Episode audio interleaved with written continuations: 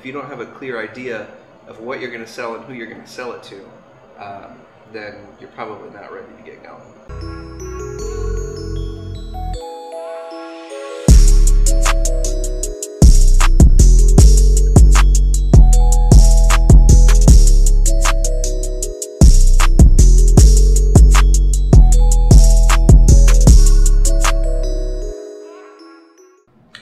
Everybody, welcome back to the Vagrant Coffee Hustlecast.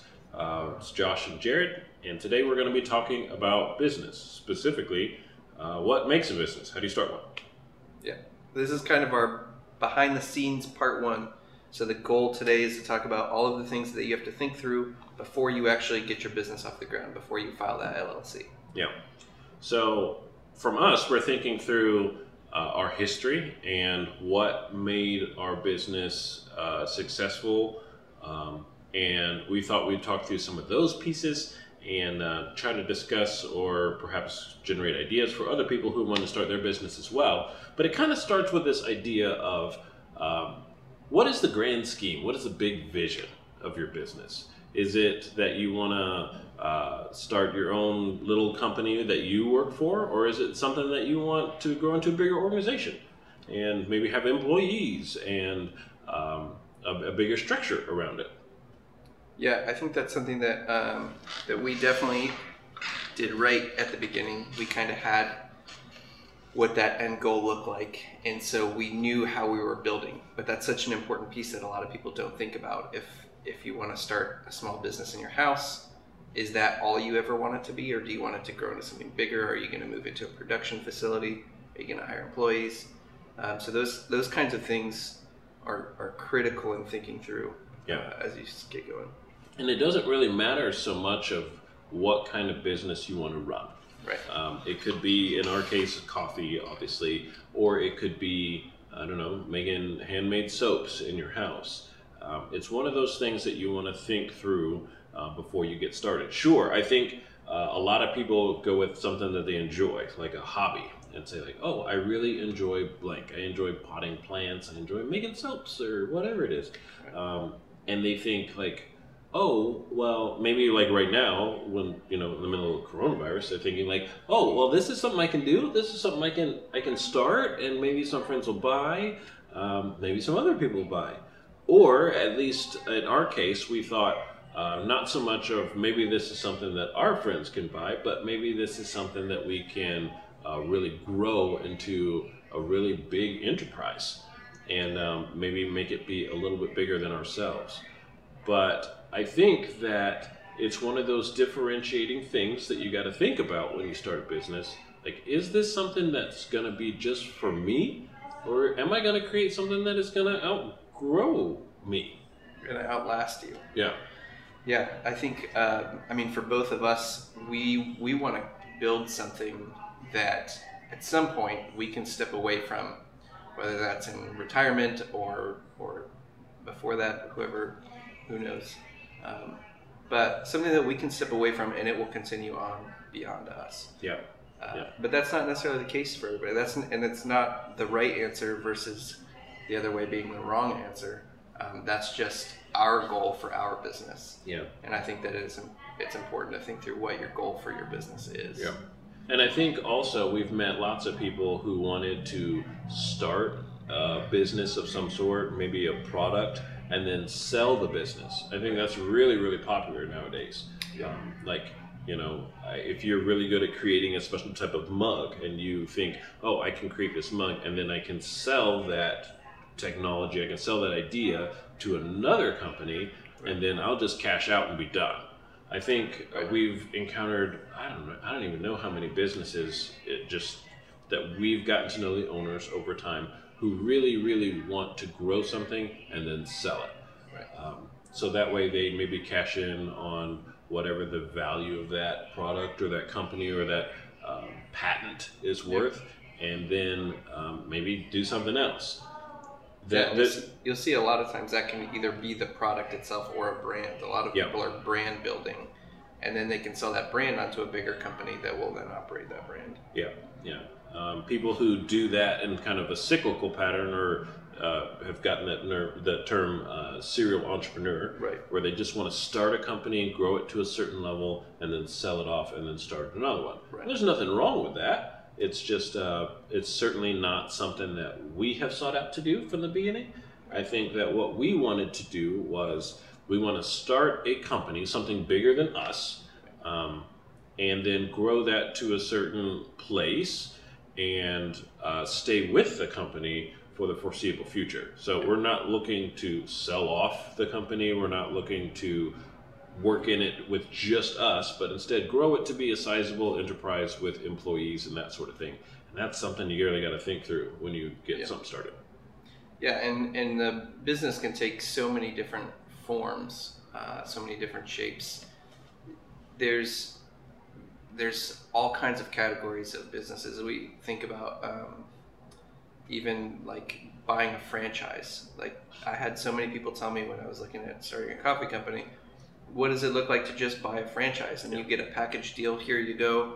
This is all of your marketing material. This is the area with in which you can you can operate um, versus something like starting from scratch versus uh, multi-level marketing or, or direct marketing situation like there's so many different forms that that business can take Yeah. and you really got to be um, you got to be specific and you got to know what your goals are for your business and what you want that to look like But it's also okay to change. It's also okay to get started on something and realize, oh, this isn't structured the way that I want.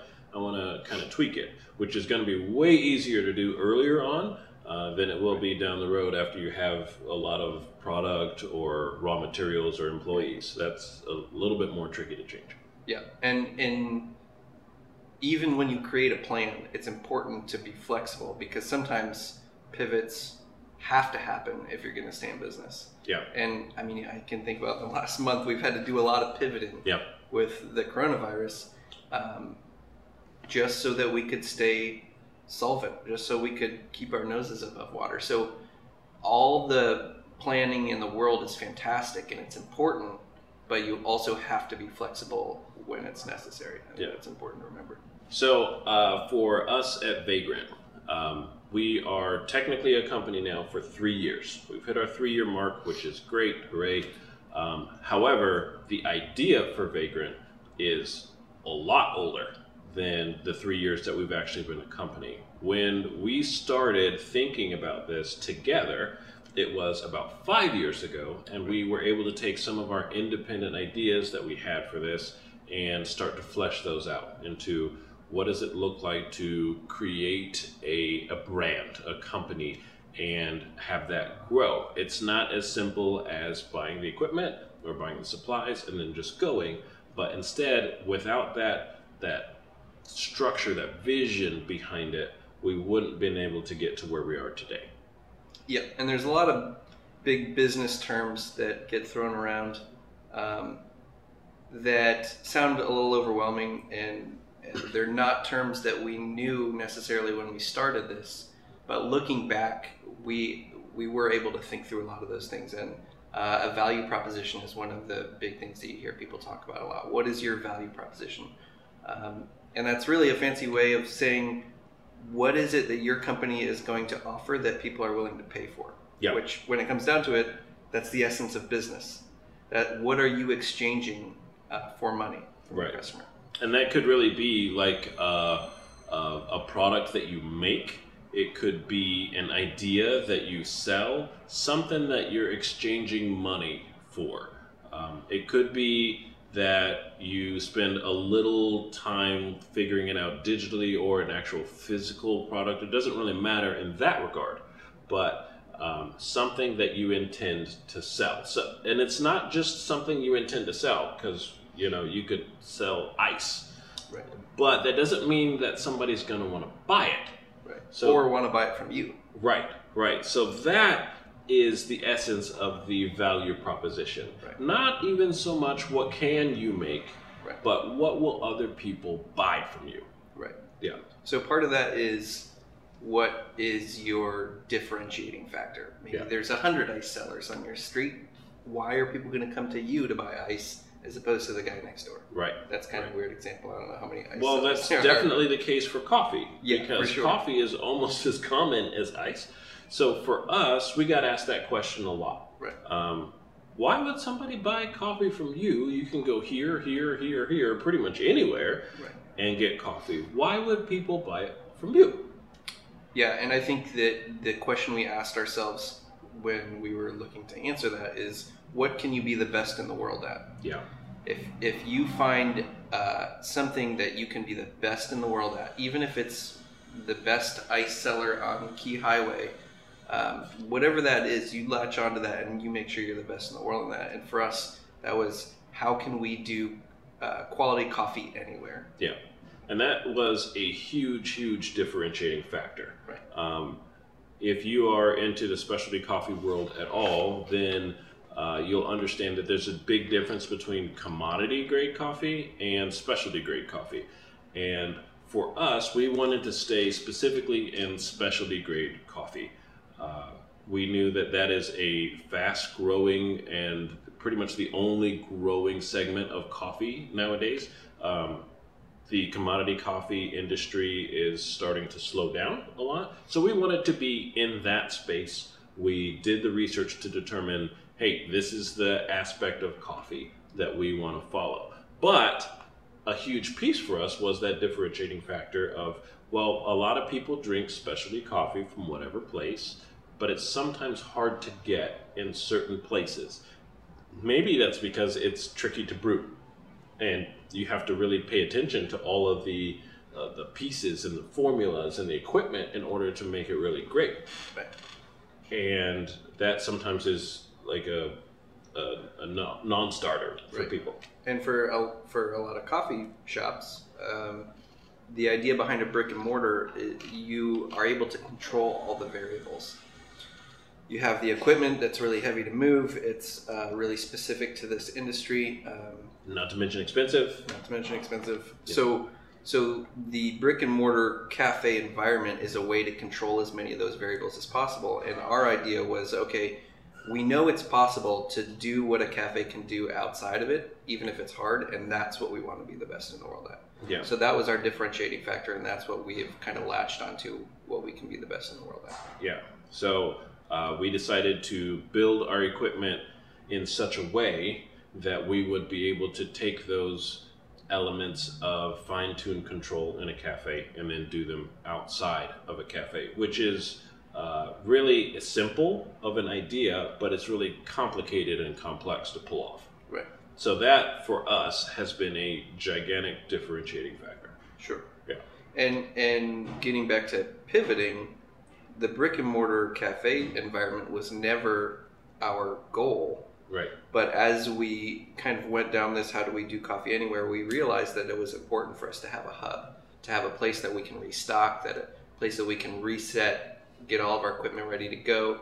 Um, and so that's how the cafes came about. That was a pivot within. We're still within our vision of what we want Vagrant Coffee to be, uh, but the pivot was adding the brick and mortars, and that's just still to support what we think we can be the best in the world at. Yeah. Absolutely.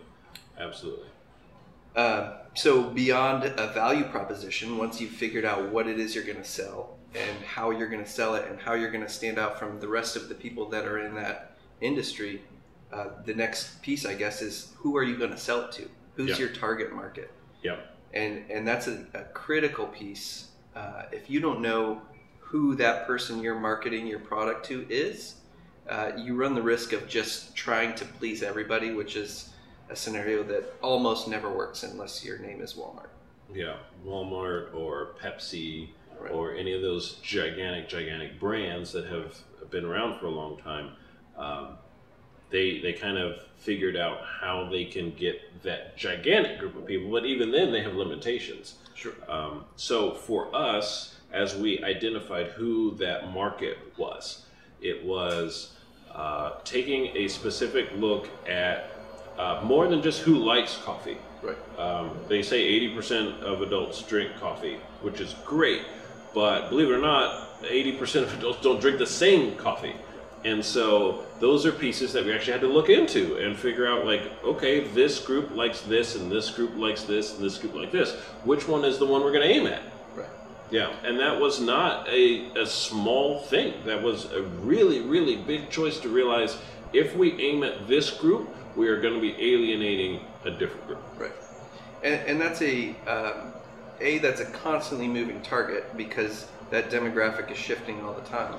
Um, but but b that it's it's so nuanced and again there's no right answer and wrong answer. Yeah. What we've chosen to focus on as our target market may be different than than another coffee company's target market. Yeah. Um, and there's so many variables, so many pieces you've got to look at to decide that. Um, we because we know that the specialty coffee is the only growing market.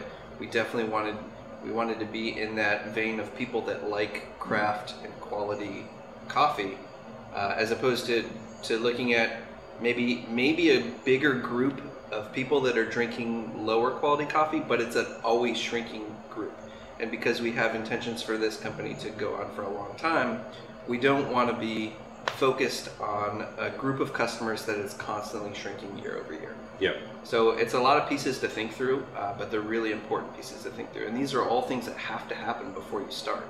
If you don't have a clear idea of what you're going to sell and who you're going to sell it to, um, then you're probably not ready to get going. Yeah, and for us, that meant specifically when we got started, taking a look at our product and real recognizing does this product actually connect to our target market? Um, we had an idea that it would. But not only that, but with what we were doing with doing specialty coffee outside of the cafe, uh, we were not necessarily in control of who was going to be drinking our product. And so uh, throughout our journey, we were looking at our roasting process and our brewing process to determine are we doing what our target market wants and is our target market the actual people who are buying from us? Right. And that changed a lot of how we do what we do without necessarily impacting the who we're aiming at. Yeah. Yeah, that was a really, really tricky thing for us coming from a really high-end specialty coffee world. Of like, are we doing what the customer is wanting, or are we doing what we're wanting, and how do those interplay with each other? Right. And that and that's really again where you got to be flexible. Um, if we had been only pour over coffees that take five minutes per cup, um, and and it was the highest quality bean ever, and they were nine dollar coffees. We're in scenarios where our customers are saying we don't have nine dollars to spend or five minutes to wait. Yeah. So so what is it that you can offer me right now for less money? So those are the things as we identified our target market and we knew generally we want to be in the craft coffee world. How do we match those two up? And Yeah. and for us it definitely wasn't five minute coffee at nine dollars. Right. It was what you know, sixty second coffee at the most, um, and and selling package deals, and that was that for us was a big shift. Instead of selling coffee by the cup, uh, where every single customer you have to have that um, transaction time built into the the time you're making the coffee. Um, now we're just selling the entire package. We're saying we're going to be here for an hour. Yeah. Um, so that was a shift for us too, in figuring Yeah. out what our customers want. Absolutely. And I think one of the pieces that we haven't necessarily gotten into is the effect that it can have on you personally and emotionally. Um, because you start a business because it's something that you care about and something that you really want to do. Um, and so you have this dream and this vision of like, oh, I really like this, or oh, I have some data behind this being a good thing. Uh, I want to bring this to the world, and I know that other people will just enjoy it. And then you get there, and then maybe people don't Right. and they start asking you questions like, you know, why do you charge so much for this? I can get this cheaper at the gas station down the street, or you know, this place gives it out for free, and you all want what you want for it, or this isn't the flavor preference that I prefer. Do you have anything else? And for us, especially when we're out doing an event, no, we don't. Like this is this is what we've got. It, it would involve so much more equipment and money and figuring out our whole system to offer more and that can that can hurt sometimes when you're in, encountering somebody who says like, "Oh, I don't, I don't like your product that you've just spent years and Yeah. thousands of dollars building." Um, but it's not business isn't personal. This is just people's buying habits and what they prefer and what they like. And sure, I think you can kind of go two different ways with it. You can go the way of like, nope, I like what I like, and I'm going to do what I can do, and that's going to be it. Or you can say, all right, I hear what you're saying. I understand that you want something different. Let me see what I can do to tweak that and to make it maybe a little bit more enjoyable for you, which isn't really even a bad thing to think about. It's just uh, understanding and processing like, how do I want to make this business run? And what is my overall vision and goal? And does is what the customer is asking for going to compete with that, or is this just a part of the journey? And, and that's why it's so important to have some of these bigger questions answered before you start.